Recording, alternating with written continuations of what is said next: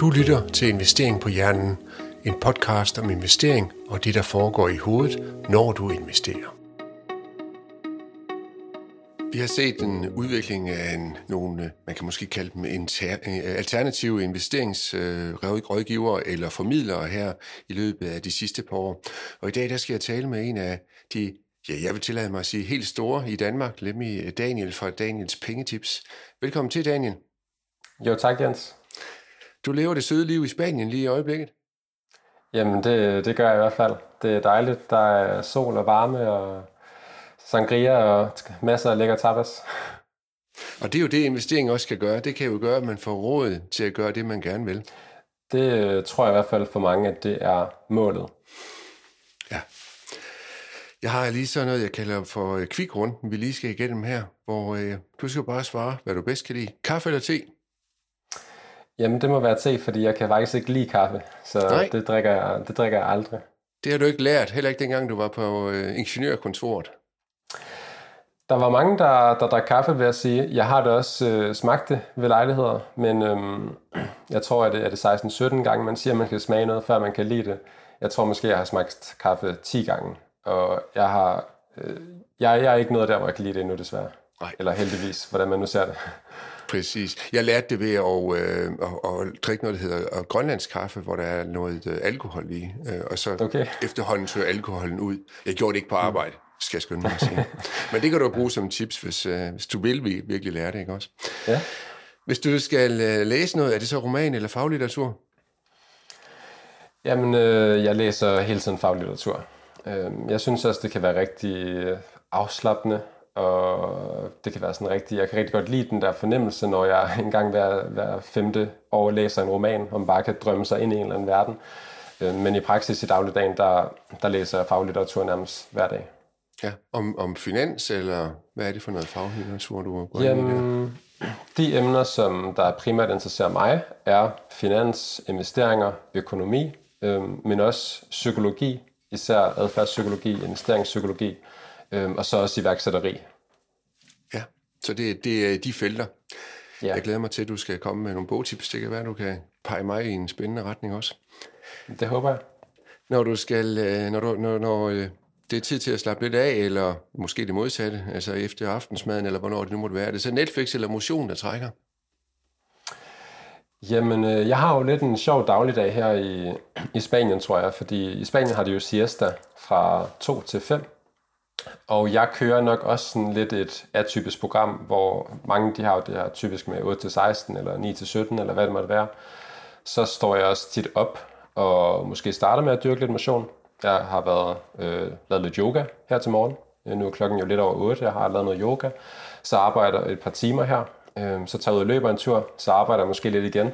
Og så øh, laver måske noget andet. Øh, så ja, altså jeg vælger helt sikkert motion, det laver jeg hver dag og flere gange om dagen. Og det kan også ske, at jeg ser Netflix, men så, så tager det mig måske et halvt år at komme igennem en serie.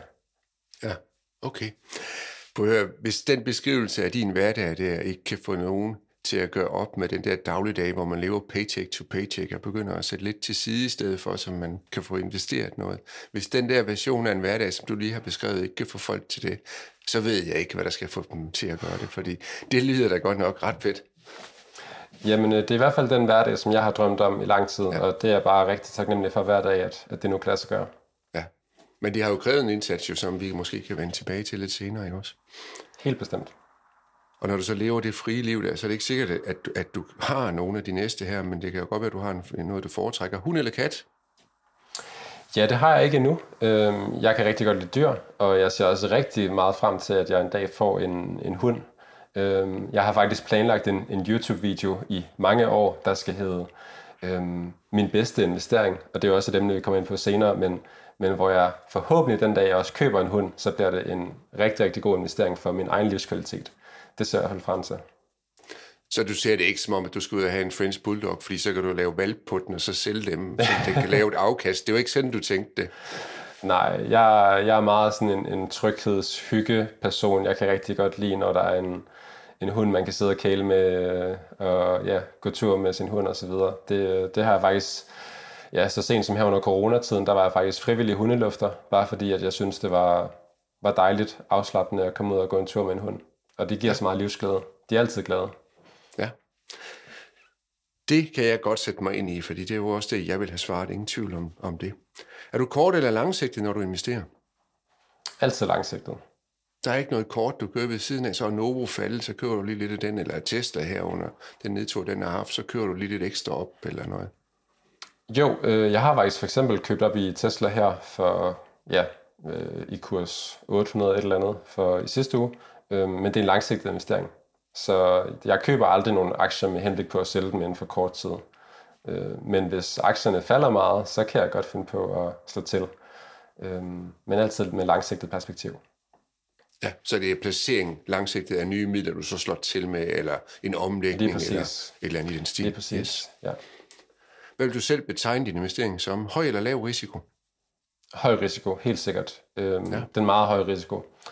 Jeg har, jeg har kun aktier øh, og en smule kryptovaluta, som jo er endnu højere risiko. Øhm, så jeg investerer tilbage også, fordi jeg har en så lang tidshorisont, jamen så kan jeg så også tage en høj risiko.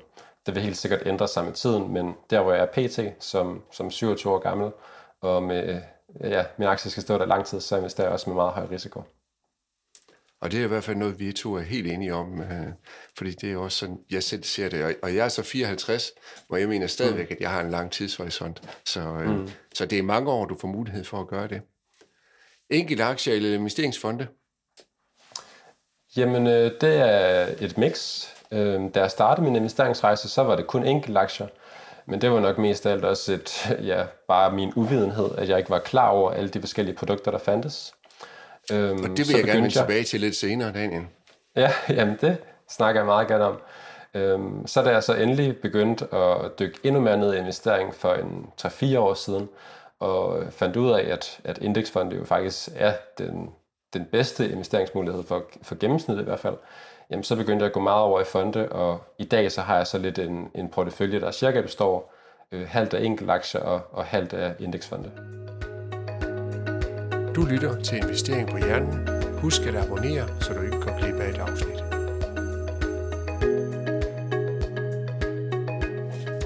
Det var lidt om dig, så kender vi dig lidt bedre, men lad os også lige prøve at, tage den mere traditionelle. Hvad er din baggrund ind i Daniel?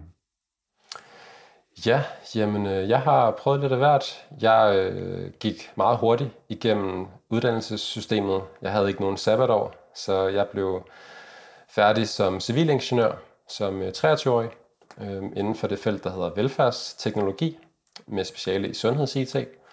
Og øh, så arbejdede jeg et par år med det i to forskellige virksomheder, som begge to var inden for den sektor, man kalder sådan e-health eller digital sundhed, hvor jeg sad som øh, henholdsvis pro, hvad hedder det, produktudviklingsingeniør og bagefter product owner øh, eller projektleder for et udviklingsteam, hvor at vi arbejdede med at gøre gøre befolkningen sundere ved, ved livsstilsændringer.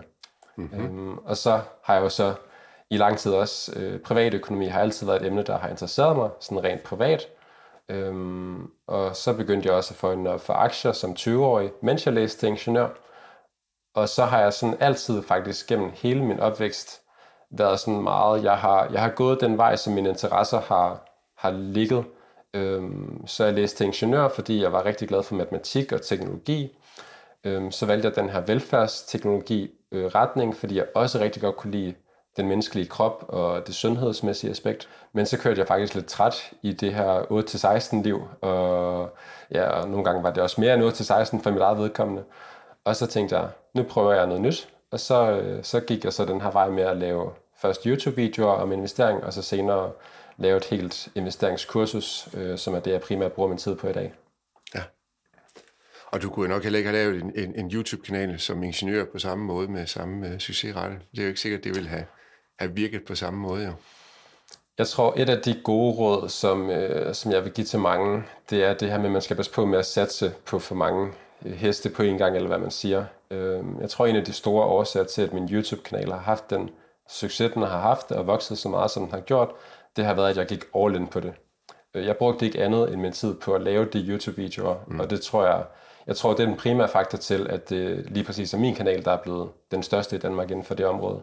Fordi at jeg sætter alt min fokus der. Og fordi du er god formidler, Daniel, det skal du altså også have ved. Ja, tak. Ingen tvivl om det. Og det er jo egentlig sjovt, fordi ingeniører er jo ikke kendt for at være de bedste kommunikatører, så, øh, så, så det er jo interessant, at du øh, er gået den øh, vej. Og når jeg siger det der med, at du er god til at formidle det, altså som jeg ser det, så virker det faktisk som om, at du lykkes med at komme ud til nogle typer af investorer, som det, man kan kalde de traditionelle aktører, ikke har kunne få fat i. Øhm, du, kan, du har mulighed for både at, at tale til dem med mange penge, men også til dem med, med ikke så mange penge, som vi andre tit har overset. Så det synes jeg jo er rigtig, rigtig fedt. Ja, jamen altså den primære sådan, målgruppe, både for, for mit investeringskursus og også for mine YouTube-videoer, det er folk i alderen 18 til 35, øhm, som min egen alder plus minus 7 år. Og, og det er jo mange, i hvert fald hvis man kigger sådan på dataen, jamen, så er det jo ikke lige dem, der er kendt for at være dem, der går mest op i investering. Så det er jeg rigtig glad for, at, at mig, der sidder hjemme i stuen med et kamera, faktisk kan, kan gøre en effekt for rigtig mange mennesker, og forhåbentlig deres fremtid også. Ja, og, og det tror jeg i hvert fald, du har mulighed for at gøre. Og, og nu siger du, at det er ikke dem, der går mest op i investeringer, og det er jo fuldstændig rigtigt, fordi der er mange andre ting, der er i spil på det der tidspunkt af livet. Til gengæld, så er det et af de bedste tidspunkter at komme i gang med at investere. Fordi ja, du har måske ikke så mange penge, men du har råd til at tage stor risiko med det, fordi du har så lang tidshorisont. Din human capital, det hele ligger foran dig, så du skal bare komme i gang. Øhm, men man har jo mest lyst til at bruge pengene på Netflix og andre streamingtjenester og gå i byen og hvad det nu ellers ligger i ens lyster på det tidspunkt. Det kender jeg da fra mig selv fra den gang, jeg var i den alder, selvom der ikke var noget af Netflix dengang. Men, men der var andre ting, der stod højt på dagsordenen ikke også. Men det er det bedste tidspunkt at komme i gang. Så godt, du hjælper Jamen, dem. Det kan jeg kun være enig i. Kan du prøve at fortælle lidt om, hvordan du kom i gang med, med din rejse som investor? Du har allerede været kort ind på det med det her med enkelaktier. Men det var der, du startede. Ja. Jamen, det var der, jeg startede. Øhm, jeg er desværre ikke blevet introduceret til det fra mine forældre, eller en, en onkel eller morfar, som der er mange, der, der typisk gør. Derimod så har jeg altid været meget fanget af teknologi og computeren. Og på et eller andet tidspunkt, jeg kan ikke lige huske præcis øjeblikket, øh, det vil jeg ellers gerne kunne gense, men så har jeg altså stødt på det her med aktier og investering på, på internettet et eller andet sted. Øhm, og det gjorde i hvert fald, at jeg til min 19 års eller 20 års fødselsdag, øh, havde på ønskelisten øh, Lars Tvedes børshandel psykologi. Fordi jeg havde åbenbart, eller jeg tror, jeg har altid været rigtig sparsomlig. Jeg har altid, jeg har arbejdet for min egen penge. Jeg begyndte at arbejde som 11-årig. Øh, så jeg har ligesom altid vidst, at penge, det kommer ikke bare let. Øh, det har man ligesom skulle arbejde for. Så der som 19-20-årig havde, havde arbejdet mange år og sparet mange penge op, jamen så skulle jeg heller ikke bare ud og, og satse dem øh, og gamble med dem. Så, så jeg ønskede mig den her bog og fik den i, i fødselsdagsgave, øh, læste bogen og begyndte at undersøge mere omkring aktier, og så købte jeg så min første aktier den 20. februar 2015. Så for lidt over huske, 20 år huske siden. datoen, ja. Jamen det var fordi, jeg havde årsdag for lidt siden, og så lavede jeg et, et post om det på min ah. Instagram. Øhm, men ellers har jeg faktisk også en, en god hukommelse, når det kommer til tal, så jeg glemmer den nok aldrig igen. Ja, så i, øh, for syv år siden kom du i gang på ja. baggrund af børshandelens psykologi? Nej, jeg tror egentlig, det var på baggrund af måske nogle Facebook-fora. Øhm, jeg kan huske, at jeg blev medlem af aktieporteføljen, tror jeg stadigvæk, den hedder den dag i dag, øh, da det var helt nyt. Men, men jeg ville også gerne, jeg læste på, på studiet som ingeniør, så det var ikke noget nyt for mig at øh, tilegne mig viden gennem faglitteratur osv. Så, så børshandelens psykologi og hvad jeg nu ellers brugte af blogs og videoer osv., det var egentlig også, øh, jeg tænkte, jeg var blevet introduceret til emnet, og så vidste jeg, at jeg ville gerne have noget mere viden omkring det, inden jeg ja. begik mig ud i at investere mine surt optjente sparepenge. Hvad, hvad købte du for en aktie? Det kan du garanteret også huske så. Eller hvis du købte Ja, det, det kan jeg faktisk tydeligt huske. Øhm, det var en fredag, øh, hvad hedder det, middag, og så købte jeg, jeg vil gerne sige, at Novo Nordisk var min første aktie, den købte jeg også den dag, men den allerførste, kan jeg se, jeg købte, det var Top Danmark. Ja. Øhm, så Top Danmark og Novo Nordisk og Apple, det tre, de røg indkøbskuren på den første dag. Og de to af dem, ved jeg i hvert fald, det er da gået meget godt med dem jo, hvis du har valgt at holde ved dem helt indtil nu. Jeg ved ikke lige, hvordan Top Danmark har performet så meget. Øh, følger jeg jo ikke markederne. Nej, altså jeg vil sige, jeg har ikke holdt ved nogen af dem faktisk. Øh, jeg har stadigvæk aktier, øh, faktisk i alle sammen gennem min, min fonde selvfølgelig i dag. Øh, men lige præcis de specifikke aktier, jeg købte dengang, den solgte jeg, dem solgte jeg alle sammen øh, i 2019, da jeg skulle bruge pengene til at, at købe et hus for. Ja, Men du holdt simpelthen ved dem i... Øh, de første aktier, du købte, havde du i, i fire år. Ja, så, så en af de ting, jeg havde undersøgt dengang, det var, at man skulle øh, buy and hold. Det havde jeg fundet frem til. Så, ja, så jeg købte de her aktier. Nej, ja. og så, så holdt jeg ved. Øhm, ja. Valgte du at gå ned i din egen bank, eller var du ved en online broker, eller hvordan, valgte du at gøre det? Jeg brugte Nordnet dengang. Ja. ja. Så det var simpelthen dem, du havde fundet frem til, at det var der, det skulle være? Ja, det tror jeg, det har nok været der, hvor, hvor de andre på de her online Facebook-fora, at de sad og handlede, og så, ja. så kiggede jeg selvfølgelig lidt anmeldelser og så videre, og så kunne jeg se også dengang havde de jo vundet over spørgsmåler i Danmark af Dansk Aktionærforening en del gange, så, så det virkede til at være det sted, der var populært, og det er jo også det, jeg primært bruger den dag i dag. Men nu vil du jo ikke handle og købe frem og tilbage, så, så, så det med omkostningerne er jo en mindre faktor. Det er selvfølgelig vigtigt stadigvæk at kigge på, ingen tvivl om det. Øh, så ja. derfor kunne man jo godt have valgt at starte et, et, et andet sted. Men, men du valgte at starte der. Du lytter til Investering på Hjernen med Jens Balle. Og, og, og hvad er det så, du siger, du gør anderledes i dag? Eller hvad, prøv at fortælle videre om, øh, hvordan du, du gjorde det der i starten. Jamen det jeg gjorde i starten, det var, at jeg havde, tror jeg to, primært to ting havde jeg fundet frem til at lært. Det var, at man skulle købe og holde, investere langsigtet, og man skulle sprede sin risiko. Øhm, det med aktiefonde, det var jeg, der er dog ikke nogen, der, der snakkede om, tror jeg, på, på Facebook-fora der i 2015, så det var jeg ikke lige blevet introduceret til. Så jeg købte lidt forskellige enkeltaktier. Jeg købte også nogle flere. Jeg købte Vestas og Bavaria Nordic og Tesla og øh, NNIT, da de blev børsnoteret. Øhm, så jeg spredte mig også ud på, på lidt forskellige brancher, og i hvert fald både på, på dansk og USA's eller amerikansk øh, jord. Ja. Øhm, og så brugte jeg også lidt tid på at sidde og altså, lige undersøge lidt nøgletal, og jeg havde da også fundet frem til, hvad en PE-ratio var, sådan, men, men det var ikke fordi, at jeg havde hverken åbnet noget kvartalsregnskab eller, eller lavet nogle analyser øh, af den dur. Jeg, jeg havde bare sådan undersøgt lidt, taget nogle af de firmaer, jeg kendte til, og så prøvet at kigge lidt ind i sådan, ser det ud til at være nogenlunde fornuftigt. Og så købte jeg dem. Ja. Og hvornår vælger du så at gå over og købe lidt mere øh, passivt i form af fonde? Øh, og... Ja, jamen det der faktisk sker, det er, at jeg køber de her aktier tilbage i 2015. Øhm, og så sker der faktisk ikke mere. Så øh, fortsætter mit liv som studerende. Jeg bliver ved med at tjene penge, men, men dem sparer jeg bare op og, og sætter i banken. Så, så jeg køber egentlig bare de her aktier, der er lige lidt, lidt små historier undervejs, også som jeg tror, vi kommer til lidt senere. Men ellers så køber jeg egentlig bare aktierne og lader dem stå. Øhm, I 2019, der har jeg så efter flere års søgen og opsparing og så videre, øhm, fundet frem til, at jeg gerne vil købe min første bolig. Ja. Og øh, jeg vil gerne undgå det dyre banklån, så min daværende kæreste og jeg, vi øh, ligger 20% i udbetalingen.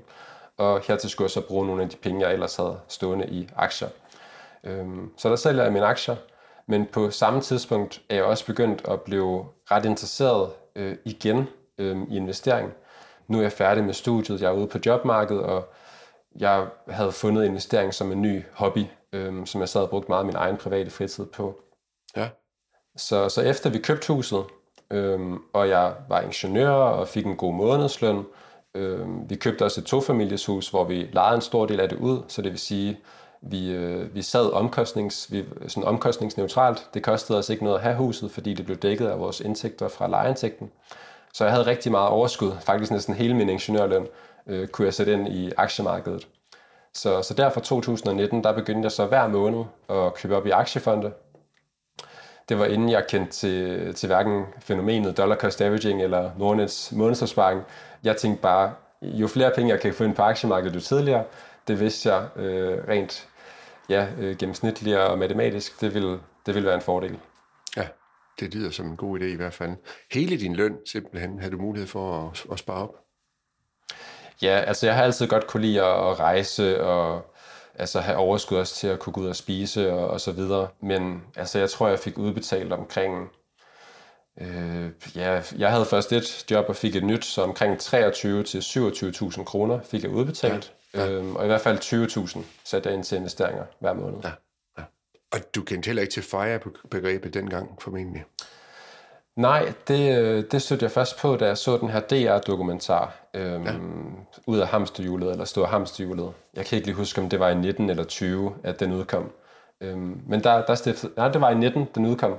Fordi øh, det var faktisk også med til at inspirere mig til at starte min YouTube-kanal, som jeg startede mm. i december øh, 2019. Så ja. det må have været i efteråret 19, at, at den kom ud, og så begyndte jeg lige pludselig at høre en hel masse om FIRE, og alle de YouTube-videoer, jeg sad og så derhjemme, de begyndte jo også at snakke om FIRE og økonomisk uafhængighed osv.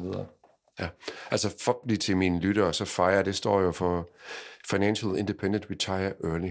Og det handler jo om, at man skal spare en stor del af sin løn op, når man er ung, så man har råd til at gå på pension tidligt, eller i hvert fald blive selvbestemmende i eget liv, hvis det er det, man har lyst til. Og det er jo lidt det, du har arbejdet hen imod, kan man sige, eller arbejdet efter. Men, men du havde så også hørt om, om konceptet FIRE. Ja, altså, så jeg tror, at jeg, jeg var jo kommet ud her i 2019, 20 stykker, og var blevet headhunted til et nyt job, hvor opgaverne var jeg vild med, men kulturen og arbejdstiden, det drænede al min energi.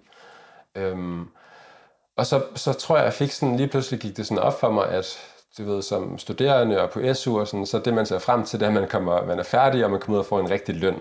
Fordi så har man lige pludselig penge til alt muligt. Men da jeg så var i en situation, hvor mit hus faktisk kunne betale alle mine udgifter, og al min løn gik til at det investere, så var det, at jeg lige pludselig fandt frem til, jamen, jeg behøver jo faktisk ikke bruge min tid på at tjene penge, fordi det gør mit hus allerede for mig. Så hvorfor kan jeg ikke bruge min tid på det, som jeg aller, aller helst gerne vil? Øhm, og det var så at lave YouTube-videoer. Øhm, fordi det har jeg gjort øh, det meste af mit liv nærmest lige, eller i hvert fald siden YouTube øh, blev opfundet. Øhm, så, så det var det, jeg kom frem til, at jeg gerne ville bruge min tid, øh, og fik den her indsigt med, at det var faktisk vores, min vigtigste og mest dyrebare ressource, det var min tid at være brugt den på. Ja. Og det lyder som en god idé at prøve at gøre det, man gerne vil jo. Øh, det har jeg også selv valgt jo, men i noget senere alder, end du har gjort.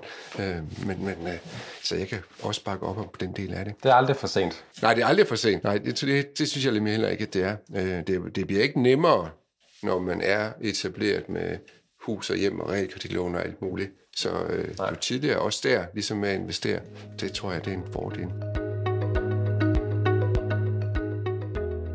Du kan lære mere om investorpsykologi i bogen Når hulemænd investerer af Jens Balle. Find den på averagejoe.dk eller i din boghandel. Så det der skifte fra det der med enkelte aktier, og så over til øh, fonde. Øh, jeg ved godt, du også har enkelte aktier stadigvæk, men, men større grad af fonde og, og på den måde passiv øh, investering. Men, altså, var, var det andet end det med huset, der gjorde det? Øh, altså var det bare fordi, du har lært noget af det, eller brændte du fingrene lidt på det med enkelte aktier? Jeg har brændt fingrene lidt på det med enkelte aktier. Øh, meget begrænset, men stadigvæk nok til at få nogle lærestreger. Men jeg tror mest af alt, så var det, at jeg, jeg blev både introduceret til, øh, begyndte jo at øh, gå op for mig alle de her sparindeksfonde og danske investfonde og så kunne jeg lige pludselig se, at den om, øh, for det første leverede de jo et, et fint afkast, sammenlignet med det, som, som jeg selv havde lykkedes at få på mine enkelte aktier. Øhm, og øh, ikke, altså, så begyndte jeg også at dykke mere ned i sådan, studierne og kigge på historikken, og øh, kunne se, at jamen, det er jo faktisk det, der giver, giver bedst mening, når man kigger på både den øh, risiko, man tager, og den tid, der ligger i det, og ja, så, så virkede det bare til, at, at det var en no-brainer at, at sætte sine penge i indeksfonde. Ja, det er jo en, øh, en, en viden, der har bredt sig meget, startede i USA, hvor, hvor, hvor, de, hvor de jo selvfølgelig gik foran med det her. Øhm, og, og i dag er der jo mange, der har den her måde at investere på, hvor man så har et aktivt, øh, nej, et passivt mandat, hvor, hvor det hele er spredt godt, og så tit har man måske sådan lidt, hvor man har det, man kalder en satellit, og investerer lidt mm. mere øh, snævert. Og hvis man skulle sige det om din portefølje, så er din satellit, det er jo, det er jo halvdelen, hvor du investerer i, øh, ja. i enkelte aktier. Eller også er det kryptoen, der er satellitten. Det kan være, at de begge to er en del af det. Den er i hvert fald en lidt mindre satellit, der også drejer lidt hurtigere rundt. ja, det, det må det være. Men, men det kan jo være, at det så er med til at... Og, fordi jeg, du, jeg har set uh, nogle af dine opslag, og du, uh, på et tidspunkt du er inde og snakke noget omkring med uh, tålmodighed og viden. Uh, det er vigtigt for investorer. Og det der med tålmodighed, det kan måske være lidt svært, når man sidder og kigger på den der satellit, der drejer rundt. Hvad, gør det noget specielt for at undgå at blive grevet af grebet af nuet, og hvor, hvor, hvordan markedet bevæger sig lige nu? Ja, altså det er jo, der er jo sådan lidt en sjov situation, hvor jeg jo øh, både investerer privat, men samtidig så mit, øh, mit job og det, jeg bruger min tid på, det er at undervise i investering. Så derfor er jeg også nødt til at holde mig opdateret. Øhm, så, så der kan man godt passe på, at jeg ikke kommer til at tage mit, mit arbejde med ind i mine private investeringer. Øhm, men, men altså, jeg bruger næsten ikke noget tid på at håndtere mine egne private investeringer. Jeg har sådan et koncept på min YouTube-kanal, hvor jeg en gang i måneden laver en, en opdatering. Øhm, allerede det synes jeg faktisk er lidt for, for ofte, nærmest at tjekke sine egne investeringer hver måned. Men, øh, men det kan folk godt, godt lide, og, og så kan jeg også lige øh, samtidig med det give en lille øh, melding på, hvordan det står til. Øhm, men ellers er det egentlig bare, at jeg, jeg glemmer det. Jeg lægger det væk, tjekker det her en gang om måneden, og ellers lader det bare passe sig selv. Det er jo i hvert fald også en af de ting, jeg tror, der er vigtigt, fordi man bliver bare grebet af det, når man ser det. Jeg havde en anden gæst, jeg optog i går, og han talte også om det her med, at jamen bare det at være i et lokale, hvor der er live opdatering af kurser, det kan påvirke, mm-hmm. hvordan du tænker, og hvordan du så vælger at agere. Mm-hmm. Øhm, men som du også selv siger, når man en gang imellem skal snakke om investeringer, og, og, og måske endda også ikke helt lyde alt for dumt, så er man nødt til at følge lidt med. Ja, lige præcis. Ja. Men altså, jeg kan lige også give lidt gode råd til, til dem, der lytter med. Sådan noget, der jeg kan anbefale. For eksempel, øhm, så når jeg følger med, fordi jeg følger også med i sådan generelt lidt i, i markederne osv., men jeg kigger for eksempel altid kun på, øhm, jeg har en app, hvor jeg kan have nogle overvåge nogle forskellige aktier, for eksempel Tesla, som jeg følger meget med i, og så de overordnede indekser, men jeg kigger ikke på min egen portefølje. Øhm, så det vil sige, at jeg går ikke ind og kigger, at nu min portefølje øh, 2 millioner værd, og nu er den 1,9 eller 2,1, fordi så bliver man nok lidt mere psykologisk forbundet til det, når det er ens egen penge. Øh, derimod så kigger jeg sådan bare på det generelle marked, og om Nasdaq-indekset så lige er den ene værdi eller den anden, jamen det, det går ikke ind og påvirker sådan min private økonomi. Så på den måde, der, der følger jeg også med. Det er ikke nødvendigvis Nordnet, du bruger. Det kunne have været en anden app, du bruger til at følge med i. Ja, jeg bruger primært øh, bare den også, der hedder værdipapir på min, ja. øh, på min iPhone. Den ligger ja. indbygget, hvor man kan følge med i de overordnede markeder i realtid. Ja. Og så ellers også altså sørg for, som, som egen privat investor, jamen så tjek dine investeringer, når markedet er lukket, så man heller ikke bliver distraheret af, at, at tallene står og svinger, mens man kigger på dem. Så kan man i hvert fald fjerne sådan en øh, urolighedsfaktor. Ja, og man kan heller ikke gøre noget. Jo, man kan lægge en ordre ind, men det bliver først eksekveret om morgenen. Øh, og så kan mm. man jo vælge, afhængig af hvilket marked man handler i selvfølgelig. Øh, og der kan ja. man nå at tænke sig om en gang til. Øh, Lige præcis. Så, Ja, så nogle pauser der, det er faktisk en god måde at undgå øh, at, at, at lave de der følelsesmæssige øh, fejl, man kan komme til at lave. Og det gælder faktisk også med mange forbrugsting, fordi det er jo ikke sikkert, at man i virkeligheden har brug for det der 65 tommer fjernsyn, men lige falder for, når man står ude i Elgiganten. Det kan godt være, at man lige skulle sige, at vi henter lige tre dage. Det ved jeg i hvert fald, nogle andre, der rådgiver om penge, også øh, bruger som anbefaling. Det er altid en god idé at sove på det i hvert fald. Det er det i hvert fald, ja. Har du idéer til emner eller gæster, du gerne vil høre mere om, kan du sende en besked fra hjemmesiden investeringpohjernen.dk. Har du lavet en, en strategi øh, for, hvordan du vil investere? Altså har du sat dig ned og, og skrevet det op, eller på anden vis lagt den fast? Ja, det har jeg, og det er også det, jeg altid anbefaler. Altså jeg siger, både til alle mine, øh, dem, der følger med på de sociale medier, og, og alle mine kursister, Øhm, det første modul i mit eget investeringskursus, det hedder også investeringsstrategi. Øhm, det snakker om, inden jeg overhovedet begynder at snakke om aktier og aktiehandel og aktieanalyse, fordi jeg føler, at det er det vigtigste punkt. Altså jeg tænker, at investere uden at lægge en strategi, altså at, at gøre sådan overvejelser om, hvad man vil investere i, og hvorfor, og hvor lang tid, og hvor mange penge, og hvad ens egne regler er. Jamen hvis man ikke gør det, så føler jeg, at det er lidt ligesom at prøve at finde vej med bind for øjnene, eller, eller køre bil med bind for øjnene, eller, eller lave en svær ret for første gang i køkkenet, som man ikke har nogen opskrift til. Øhm, så jeg føler, det er ikke fordi, jeg føler, at der er nogen sådan bestemt nødvendigvis struktur, der er nogle elementer, øhm, tidshorisont, risikoniveau, investeringsstil, aktiv-passiv, man bør forholde sig til, men bare det her med først og fremmest at tænke over, hvad man vil investere i, og hvorfor, og hvor meget, og hvor lang tid, alle de her HV-spørgsmål, øh, inden man begynder at gøre det, det synes jeg er noget af det vigtigste, man kan gøre for sig selv. Og nu har jeg jo så været på den anden side af bordet og talt med mennesker, der, der havde nogle penge, de gerne ville investere.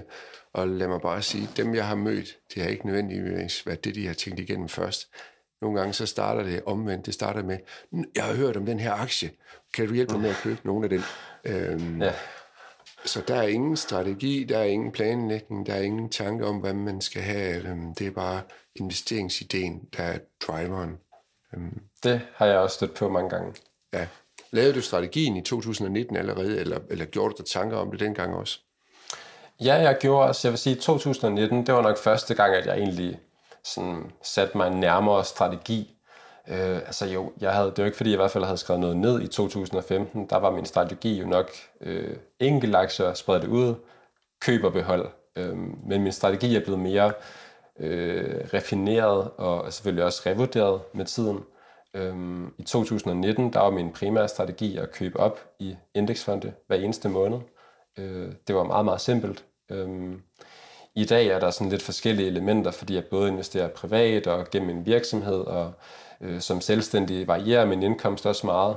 Men ja, jeg har en, en nedskrevet strategi hver, øh, eller i dag, øhm, og, og den går egentlig primært ud på, at jeg fast køber ind i øh, indeksfonde hver måned. Det gør jeg både privat og i mit selskab.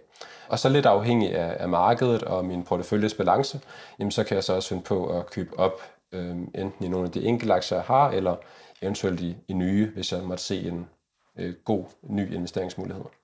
Ja. Og som jeg hørte dig fortælle det, så bortset fra det der med de kryptovalutaer, der er kommet til, så den røde tråd, den er jo mere eller mindre intakt. Øh, altså en langsigtet, diversificeret portefølje bestående af aktier. Så du vælger ja. at lave den selv i starten, og så får du nogle indeksfonde til at hjælpe dig med det senere hen. Men det er jo stadigvæk den røde tråd, bortset fra øh, kryptovalutaerne. Den overordnede strategi har været der hele vejen igennem. Hvordan at jeg lige har nået frem til det mål, har så ændret sig lidt i forhold til, hvad jeg har sat mine penge i. Men, men ja, ja det har du helt ret i. Ja. Har du haft nogle træls øh, aha-oplevelser med din egen følelse som investor? Altså er du, er du faldet i nogle gange, hvor du, hvor du lavede den her regel med, at du kigger på det om aftenen og, og sådan nogle ting? Har der været der nogle, nogle situationer, hvor du blev grebet? Heldigvis startede jeg jo lidt med at læse børshandlens psykologi, så allerede fra starten af var jeg jo bekendt med, at, øh, at der var altså andet end tekniske termer, når det kom til, til aktieinvesteringer, og at psykologi også var et, et stort øh, emne inden for det her. Øhm, så heldigvis ikke så meget, men der har det også været øhm, især et par gange. Nu bad du også mig om at tænke lidt over min dårligste investering til dagens ja. episode, og, øh, og det vil jeg faktisk i hvert fald sige en af de dårligste. Øhm, I hvert fald den, der har påvirket mig, mig mest følelsesmæssigt. Jamen det var i starten, da jeg startede min investeringsrejse. Og jeg, jeg købte nogle aktier, som jeg ikke selv havde analyseret, og som jeg ikke selv øh, vidste, hvorfor jeg købte, men baseret på noget, jeg havde læst mig til, hvad andre snakkede om øh, på internettet. Og øh, jeg købte aktien, og dagen efter steg den rigtig meget. Jeg tror 10 procent eller sådan noget. Og, og så blev jeg jo følelsesmæssigt påvirket. Jeg blev rigtig glad. Øh, jeg havde aldrig tjent i gåsøjen så mange penge så hurtigt. Men øh, dagen efter skete det modsatte. Så faldt aktien, også med endnu mere, end hvad den var steget dagen før. Og så havde jeg aldrig prøvet at tabe penge øh, heller så hurtigt. Øhm, og så blev jeg så følelsesmæssigt påvirket, hvor jeg, ja, kom over i den, den negative grøft. Og det gjorde så, at jeg solgte ud og sad og følte med sådan hele dagen. Jeg kan huske, at jeg var lavet et eller andet sammen med min, min bedstemor og min familie, men jeg sad jo meget og kiggede på min telefon i stedet for, og skulle bare se, hvordan jeg kunne komme ud af den her investering, uden at tabe noget. Øh, som et mål, det var at gå i break-even. Det lykkedes ikke helt, men der blev jeg følelsesmæssigt påvirket, og fik det her aha-moment med, at øhm, jamen, jeg skulle i hvert fald ikke købe noget, som jeg ikke selv forstod, og ikke selv havde sat mig ind i. Fordi så, så kan følelserne ret hurtigt gribe over. Fordi så det eneste, man har at forholde sig til, det er jo tallene. Man ved ikke, hvorfor de ændrer sig. Øhm, og så havde jeg selvfølgelig ikke så meget viden heller om, om aktiemarkedet dengang. Så det var en, en, måske kan man kalde det din erfaring som, som daytrader, du lige sad og fulgte den der aktie i den periode? Ja, opsummeret så er det hele min erfaring som daytrader. De tre dage der med Danske Andelskassers Bank tilbage engang i 2015. Ja, interessant. Det kan vi jo lige vende tilbage til, til det andet emne der, ikke også, hvis der er mere at sige til det. Økonomi det er jo tit noget, man er, er lidt øh, hemmelig omkring. Man går ikke og snakker om det. Det er i hvert fald ikke noget, øh, øh, jeg har oplevet, at man sådan har en vane med at gøre rundt omkring. Øh, og du deler jo en gang om måneden hele din porteføljes øh, resultat. Er der nogen øh, negativ side ved at gøre det? Der er rigtig meget positivt ved at gøre det, vil jeg sige, heldigvis. Øhm, altså, jeg kan jo godt opleve nogle negative kommentarer en gang imellem, og folk, der måske kan sige, at om, øh, husk, at livet handler om mere end penge, for eksempel. Øhm, det, det er jo lidt svært, når ens arbejde er at snakke omkring penge. Øhm, men jeg prøver også hele tiden at sige, at igen, altså penge og aktier, det er jo kun midlet tilbage til, hvad du har startet med at sige i starten. Jamen, det handler om at få den hverdag, og man gerne vil have, og bruge sin tid på det, man gerne vil. vil. Mm. Øh, det er jo også det, jeg ser penge som et middel til. Det tror jeg nok, den, den største negative side, det er, at folk, der måske bare ser overskriften, øhm, eller bare tænker, når nu har Daniel lavet sin øh, 25. månedsopdatering, kan han ikke snart snakke om noget andet end penge? Øhm, men i sidste ende, så er det jo en promille måske, og måske bliver det omvendt med tiden. Så jeg føler ikke, der er så meget negativt ved det, andet end jeg også selv nogle gange godt, så synes jeg, det kan være lidt mærkeligt øh, selv at tænke over, at andre måske ved, hvor mange penge jeg har i aktier. Hvis man for eksempel skal ud og spise med nogen, og, og man måske tænker, om de ved godt, at jeg har 10 gange så lidt penge som dem, eller 10 gange så mange, og så kan jeg måske sidde og have mine egne tanker om, tænker de så, at, at jeg burde betale for maden, eller du ved, eller vi burde spise et andet sted, eller noget af den dur. Men det er nok bare min egen tanker omkring det. Det kan sagtens være, fordi det er vi rigtig gode til at forvirre os selv med at gå og tænke alt muligt øh, mærkeligt. Ja. Øhm, kommunikativt er det jo, synes jeg, utroligt stærkt, jo, fordi at, at det viser jo, hvordan det går, og om det er værd at lytte til dig, fordi var det nu gået på en anden vis, og det kan være markedet, der var skyld i det, men, men så var det ikke sikkert, at der var så mange, der, der gad at lytte til dig. Og du kunne jo også valgt at vise det i procent, at du har 4% i den aktie og 8 i den, uden at sætte beløbene på, og så stadigvæk vise, at du har tjent x. Men, men øh, jeg synes, det virker rigtig, rigtig godt. Jamen, da jeg startede øh, min rejse her på sociale medier, så følte jeg netop, at der var mange, der delte det, du nævnte. De delte, at nu er deres portefølje steget med så mange procent og så mange procent. Og jeg føler også, at procent er et bedre målestokforhold end, end det absolute tal, fordi det er jo altid relativt til, hvor meget man har investeret. Men jeg føler stadigvæk, at at man også skal kunne være åben og transparent med de her ting, i hvert fald hvis man lever af at formidle viden omkring det, øhm, og sælge produkter omkring det. Og så tænker jeg også bare, at jo mere åbne vi kan være over for privatøkonomi, jo mere man tør snakke om det, jamen jo større er sandsynligheden også for, at, at folk faktisk prioriterer det og gør noget ved det, frem for det er noget, man, man skjuler og, og ikke tør snakke om. Ja, der er bare så mange følelser i det, så det er noget, der er rigtig svært at, at, at komme ind og snakke om. Men hvis nogen gør det, så kan det være vejen frem til, at vi er flere, der begynder at gøre det. Du lytter til Investering på Hjernen. Find alle de gamle episoder i din favorit podcast afspiller, eller se mere på investeringpåhjernen.dk. Det har været øh, rigtig spændende at tale med dig i dag her, Daniel. Jeg har glædet mig rigtig meget til det. Vi skal øh, lige igennem øh, din bedste, og du har allerede nævnt din dårligste investering, men, men hvad har din bedste investering været? Ja, det har faktisk været et svært spørgsmål, fordi øh, det kommer an på, hvad man måler, hvad, ja. hvad, når man siger den bedste, altså hvilken parameter. Snakker man om afkast, og er det realiseret afkast eller urealiseret? Øhm, jeg synes selv, jeg har haft mange gode investeringer, og den bedste realiserede investering i gåseøjne, vil jeg sige, fordi det er i hvert fald det aktiv, jeg har købt, og som jeg har solgt igen, som jeg har tjent flest penge på, jamen det var den bolig, jeg købte tilbage i 2019. Ikke fordi jeg var nogen bolighej eller boligekspert, jeg har kun den ene erfaring, så det er nok mest af alt held. Men, men der havde jeg en, en nettofortjeneste på øh, 672.000 kroner på bare halvandet år. Øh, det var også en gearet investering. Vi lagde 20% i udbetaling, så en gearing på 1-5. Mm. Øh, men der havde jeg, det er helt sikkert den største fortjeneste, jeg har haft øh, netto efter skat, som er realiseret. Det er det her huskøb øh, på en bolig i København. Og, og det er også sådan, at mange af de investeringer, jeg har i dag, øh, jeg har også for eksempel den eneste aktie faktisk, jeg, jeg købte i 2015, som jeg stadigvæk har i dag, som jeg ikke har solgt, det er, er nogle af mine Tesla-aktier. Øhm, og de har jo også et afkast på måske 2.500 procent, øhm, som står og pynter ind på Nordnet-kontoen, men, men da jeg ikke har solgt dem, så kan det jo i princippet også øh, være væk i morgen.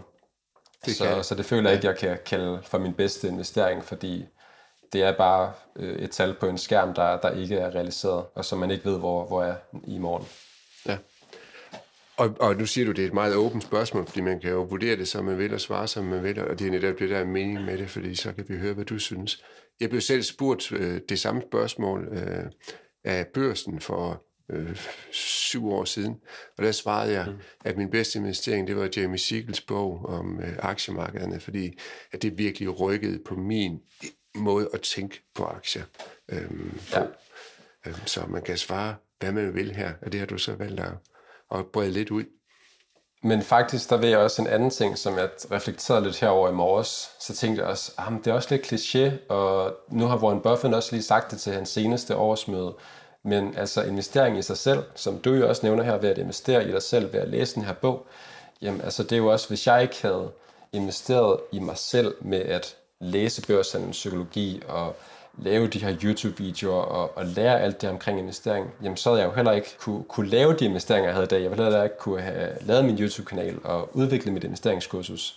Og alle de ting gør jo i sidste ende, at jeg så kan, kan lave de her gode investeringer. Øhm, så hvis man tager det sådan lidt mere metaperspektiv, så er det jo også helt sikkert været, været den absolut bedste investering, øhm, at investere min tid i at blive god til det her emne. Ja. Og det er jo en investering, der vil vare hele livet, formentlig. Det kan man da i hvert fald håbe på, det vil, fordi uh, investering er jo noget, der varer, at man skal gøre hele livet jo. Så forhåbentlig er der også brug for det om nogle år. Ja. Og din dårligste investering, investering, det var så Danske Andelskassers Bank, som du hoppede på efter noget på formentlig sociale medier, synes jeg næsten, du, du sagde. Ja, det, det er rigtigt. Jeg, jeg læste en kort analyse og tænkte, det, det prøver jeg. Øh, jeg investerede, tror jeg, cirka 10.000 kroner i den her aktie, og øh, så havde jeg et par følelsesmæssige dage med op- og nedtur, øh, og så solgte jeg ud af tre omgange. Øh, nu snakkede vi også lidt om omkostninger i starten, og det, det vidste jeg faktisk heller ikke dengang. Jeg tror slet ikke, jeg vidste, der var omkostninger med at sælge aktier, så jeg kunne i hvert fald have sparet lidt, hvis jeg bare havde solgt på én gang, frem for at sælge på tre gange. Men det, det kunne man nok ikke have fortalt til, til mig tilbage som 20-årig der. Nej. Men altså, jeg havde et, et samlet tab på, jeg tror, 1000 kroner, måske 1500 kroner. Det var mange penge for mig dengang. Øh, det er mange penge. Men øh, det var i hvert fald en, en rigtig god lærestreg, som har gjort, at jeg jo ikke siden da har, har lavet tilsvarende investeringer. Så i virkeligheden kunne lige præcis den her uges eller den her episodes dårligste investering måske i virkeligheden også have været en af de bedste, ud fra det, vi lige talte om, at du har fået noget læring, som har gjort, at du har gjort tingene anderledes, og det har du sparet nogle penge med. Det har jeg i hvert fald. Altså, og det er jo også, øh, jeg er 100% fortaler for, at det er okay at begå fejl. Det vigtigste er bare at lære fra dem, øh, ja. og så helst ikke begå den samme fejl to gange. Ja. Og nu er vi lige ved at snakke om det her med, med, med 20 år i Daniel. Altså, hvilket råd vil du have givet? Øh, vil du gerne give en, en yngre version af dig selv, hvis der er noget, du gerne vil, øh, vil have vidst noget tidligere? Hvad, hvad skulle det så være, der var det vigtigste at sige til dig selv? Ja, jamen det er faktisk, at jeg ville ønske, at jeg havde brugt noget mere tid på at sætte mig ind i investering dengang. Øh, jeg brugte de her, jeg tror, så fire måneder, hvor jeg læste bogen og undersøgte, og jeg fik købt de første aktier. Men så lagde jeg det også på hylden, så fortsatte jeg mit ingeniørstudie og fortsatte ud på arbejdsmarkedet. Og, øh, de her cirka øh, 89.000 kroner, jeg investerede samlet set i 2015, jamen de stod bare i aktiemarkedet. Og jeg har altid arbejdet mange forskellige studiejobs, så jeg sparede faktisk øh, 200.000 kroner op ved siden af øh, i resten af studietiden, men de stod bare kontant i banken. Så der ville jeg jo ønske, at jeg dengang havde øh, brugt endnu mere tid på at læse noget mere omkring øh, aktier og støtte på dollar cost averaging og øh, støtte på FIRE og alle de her ting, fordi hvis jeg så havde investeret løbende gennem min studietid, så kan det godt være, at, at de 200.000 kroner, hvis de var blevet investeret der for, for syv år siden, at det ville jo ikke have gjort den helt store forskel den dag i dag, men hvor det kan have gjort en kæmpe forskel om 10 år, eller 20 år, eller 30 år. Øhm, så, så det ville jeg ønske, at jeg havde uddannet mig selv mere dengang, og også investeret løbende, frem for bare at investere, og så spare op i banken bagefter igen. Ja.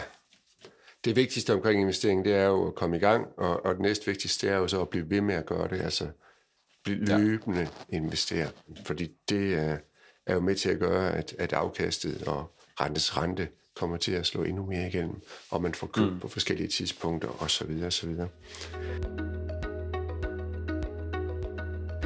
Hvis du skulle give et godt råd om en bog eller en podcast om investering eller investorpsykologi, hvad vil du så sige? Nu snakkede du om, du læste en del om adfærdspsykologi også. Jamen det gør jeg. Øhm, der er også blevet nævnt rigtig mange her i, i podcasten, så jeg prøver at se, om jeg kan komme op med nogen, som, som ikke er blevet nævnt allerede. Øh, jeg lytter også meget til, til din podcast her, Jens, og det, øh, hvis der er nogen, der sidder og lytter her til det første afsnit, fordi de måske kender mig, eller ikke kender podcasten her, så er der rigtig mange andre gode afsnit også.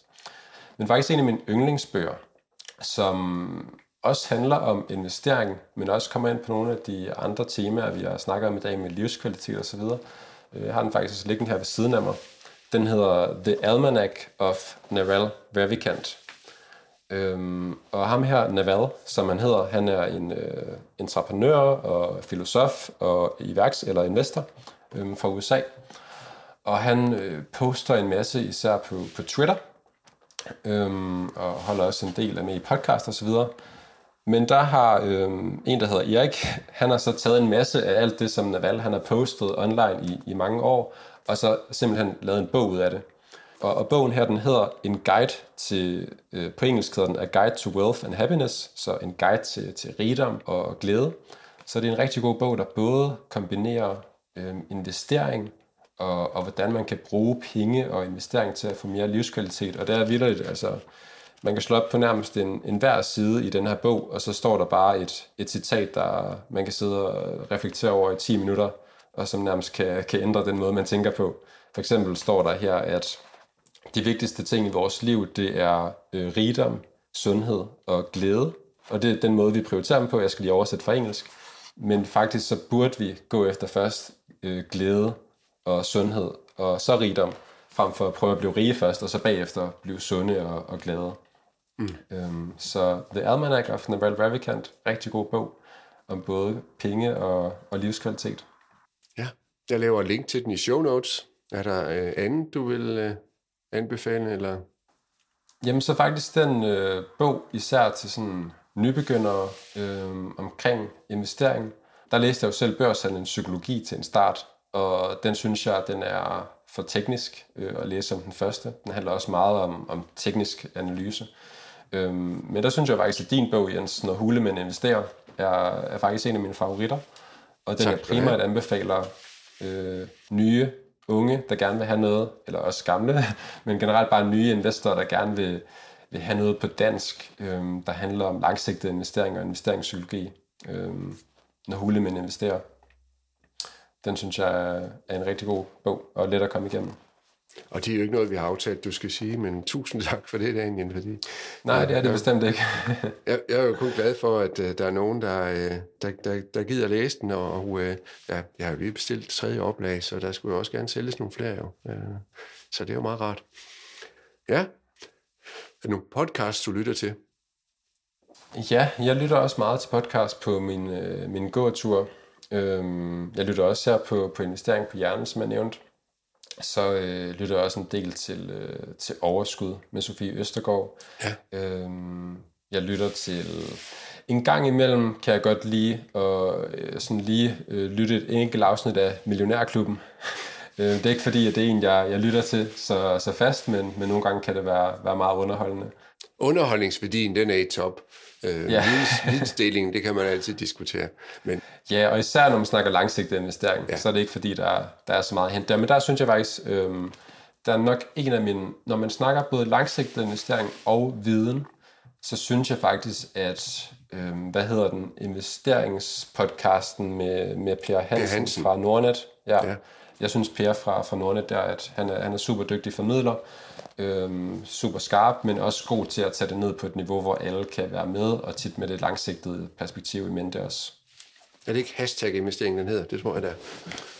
Jo, den hedder også noget med bare investeringspodcasten. Ja, jeg laver link til det hele, og øh, sender det ud der. Så er vi faktisk jo kommet hele vejen rundt. Øhm, vi mangler lige, du skal selvfølgelig have en, en, øh, investering på hjernen, koppen, du kan have stående i baggrunden på din YouTube-video fremadrettet. Øhm, Jamen, det er fornemt. Product placement. Øhm, den, øh, vi, vi kan lige aftale, om jeg ikke bare kan nøjes med at sende den til et sted i Danmark øh, bagefter. Men øh, tusind tak, fordi du ville øh, lege med her i dag, Daniel. Det her med øh, længe ventet. Jeg har glædet mig til det, og øh, det kan jo være, at vi skal, vi skal lave en to en gang. Jo. Jamen lige måde. Jeg håber, at øh, alle dem, der lytter med derude, har, har fået et tip eller to med på vejen, og ellers kan de jo altid skrive til mig inde på min Instagram eller kommentere på min YouTube-video, hvis man øh, har, har brug ja. for at komme i kontakt med mig. Og det var da en dejlig direkte måde at kunne, øh, kunne gøre det på. Jo. Tusind tak, fordi du var med. Jamen selv tak. Du har lyttet til Investering på Hjernen. Mit navn er Jens Balle, og denne episode var redigeret af Emil Mantai. thank you